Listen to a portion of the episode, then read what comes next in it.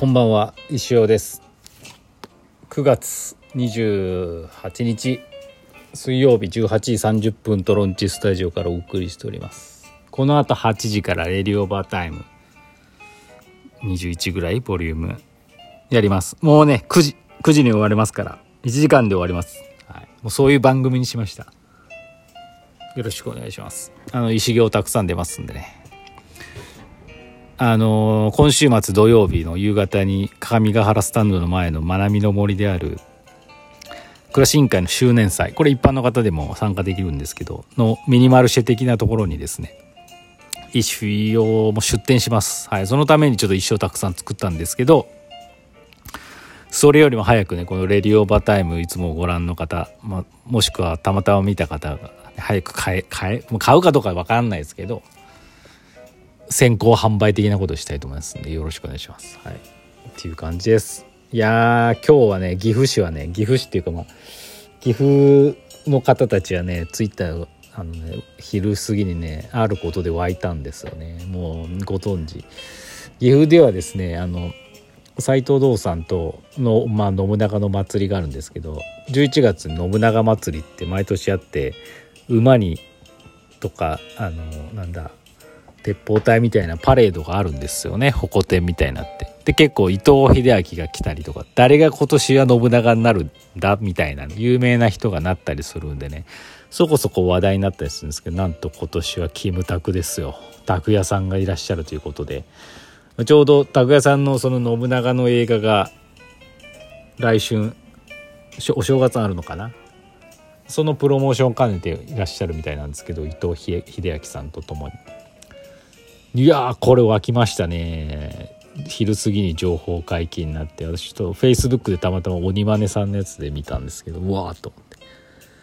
これは大変なことになるぞっていう。いや木村さん拓哉さんはまだやっぱどまだ拓哉さんですし岐阜に来たらもうやばいことになる。で一応ですねなんかあの何メートルぐらいだろうね、まあ、結構何百メートルかをこうパレードするんですけどそこの道路は今までは多分そんなの一般のあのなんだろう誰でもね行けばね見えたんですけどさすがに多分まずいだろうってことであの観覧エリアに入れるのは抽選で当たった人のみっていう感じで1万5,000人ぐらいかな分かんないちょっと、はい、が見れる。まあとはいえなんかどっかね建物ビルから見たりとかねいろんな裏技あると思うし多分制御できないだろうと思って、はい、どうなっちゃうんだろうかって思いますけど、はい、うわすごいなと思って一応応募しておきました。その後文化会館でその映画のトークショー大友監督も交えてですねあってそれは往復岐阜市在住の方が応募できてはがきでっていう面倒な方法なんですけど。それもちょっと応募したいなと思ってますけどね。いやー拓哉さん来ましたよ。なんで拓哉さん織田信長でしょ？なんとかちょっとこうシーングさんに頑張ってもらって小田チンを拓哉さんに渡してですね。その小田チンのポーチ袋に小田チンを入れてなんかちょっと拓哉さんからスノーマンに小田チンとかしてなんかそういうことをやってくれないかなって。思ってますけど。まあでもなんかすごいなって思いましたけどね。うん。見に行きたいですよ私は。全然。だって去年1年間拓哉さんのファンクラブに入ってるほどです。だからね私は。いやすごいわ。なるやるな岐阜っていう思いました。と同時にですね「大丈夫か岐阜市」っていう、まあ、あのいつもの案件の進展がありましたんでねご報告させていただきます、はい、毎度おなじみスマート連絡帳ですよ。で朝スマート連絡帳に新着のお知らせがありますというメールが届きまして。この時点でさそのメールに書けよって言ってんのに。わざわざログインしまして見たらですねあの,、まあ、あの台風の時期のログインができなくてのお詫びとバージョンアップのお知らせっていうのが来てまして。ログインできなくて申ししづらくて申し訳ございませんでしたって。いやいやいやログインできないのその時だけじゃねえぞって。毎回だぞって言います。まずここで認識の甘さですよね。さらにバージョンアップいたしますので何日の時何日に木曜日で明日かなしますみたいな。でほうと思ったらおなんだ。我々の意見聞いてくれるんだと思ってやるじゃないか文系堂と思って。どんなバージョンアップが行われるかなと思ったらですねまず1つ目は兄弟がいる人。ちょっと私兄弟使ってないんでね。あのあれなんですけど兄弟がいる人の場合最後にアクセスした兄弟のページの方が粋になってますよみたいな。まず修正が入るらしくて。何のことかなと思ったけどまあその人によってはそれがイライラね。あの小学校の2年生と6年生に兄弟がいてて2年生のページ見てて6年生のページ見てもう一回2年生行くともう一回ログインし直しなかなかよく分からんけどそうなんかややこしいやり方してるんでしょうね。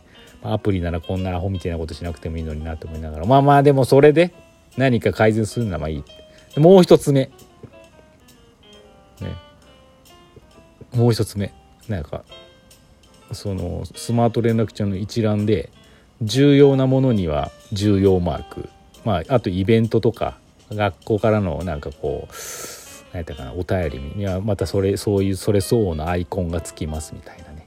タイトル一覧のタイトルの横に。って書いてありまして。まあ多分これ読んだ人みんな思ったでしょうね。まあ私があの代表としてですね皆様の気持ちをですねここでねあの叫ばせていただきます。バカじゃねえ。はあ？もうね。ええ？ー、と思ってよ。いやいやあのログイン台風の時のログインできない問題が謝罪からのバージョンアップしますってことね。あいよいよ取り掛かってくれるのかと思ったら一つはよくわからない兄弟のなんとかもう一つはなんか一覧の情報一覧の、ね、重要なものには重要マークなんかイベントにはイベントマークみたいなのがつきますっていうねちょっと来いと今すぐ来いここにと思いましたけどねバカじゃねえと思って。舐めてんの？これを読んでさ、あ、ここの会社すぐあの問題をなんかこう修正してくれるわって思う保護者いないよ。これ逆効果だよ。100%バカじゃねえって叫んだと思います。はい。少なくとも私とエミさんは叫んでました。はい、いやー、びっくりだよね。それいる？みたいな。バカじゃんね全部重要だろみたいな。しかもさ、じゃだ、だって、もっと100歩譲ってさ、もう最初に通知メールのところ書いてくれ。今回はそんなに重要じゃないので、急いでアクセスしなくていいですとかさ。逆にだよ。これじゃあ重要ですってなった時にさ、またみんな見るじゃんね。バカじゃね。もうね、それ読んでからね、もうなんか悲しくなってきまして、ああ、もうなんかこの、文系堂はもうしゃあないなとこういうもうそそその程度だとここを攻めちゃいかんなと思いました。はいその程度のサービスを選んだ岐阜県岐阜市の教育委員が悪い。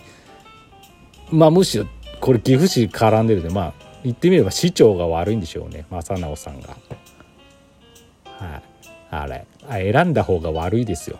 あの優るとか優れたサービスがあるのにねわざわざこのよくわからないトラブルだらけのサービスを選んで選ぶ方が悪い作ってる方は仕方ないんだもん。あんなしょぼいサービスを作っただけなんで別に、ね、選んだ方が悪いっすよね、はい、しょぼいところはいつまでたってもしょぼいですからこれ。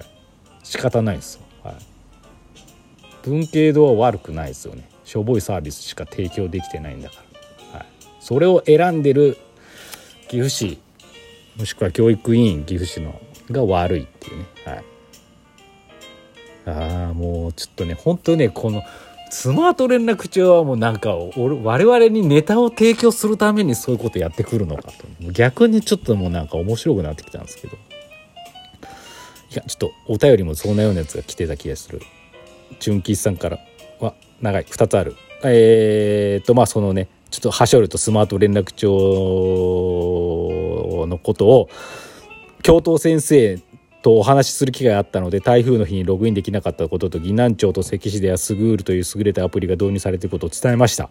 教頭先生からの回答がですねそれに対して、えーと、あの日はご迷惑をおかけしまして大変申し訳ございませんでした。現場も大混乱でして私もすぐ文系の担当者にクレーム入れました。近日中にアップデートされるそうです。これまでのメールでうまくいってたんですけどね。教育大綱を掲げてスマート連絡帳でやっていくという市長の方針ですのでスグールの導入は難しいかとという内容でした。ああまあそうでしょう。学校側もやはり困っていらっしゃったのですね。その後スマート連絡帳にアップデートの連絡来た次第です。さっき言ったやつですね。そうじゃねえよこうなったら市長にメールするしかないでしょうか。その際は一緒のレディオトークを聞いてくださいと書いてもいいですか。ぜひ書いてください。正直だな。正直とやり合うしかないな。ただねさっき選んだ方が悪いでしょ。私もそうなると私も悪くなってくるんです私も正直さんに一票入れてるんでね。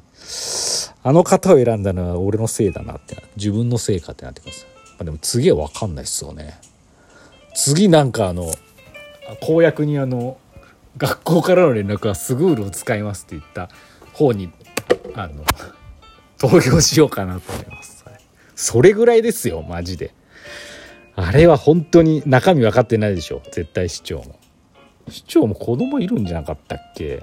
まあ自分でやってないだろうからあれかもしれないけど、ね、あれはもう本当来年今年はもういいから諦めたから。もうだから文系堂のあの バージョンアップももういいから文系堂ももうやらなくていいよもう本当に。本当に。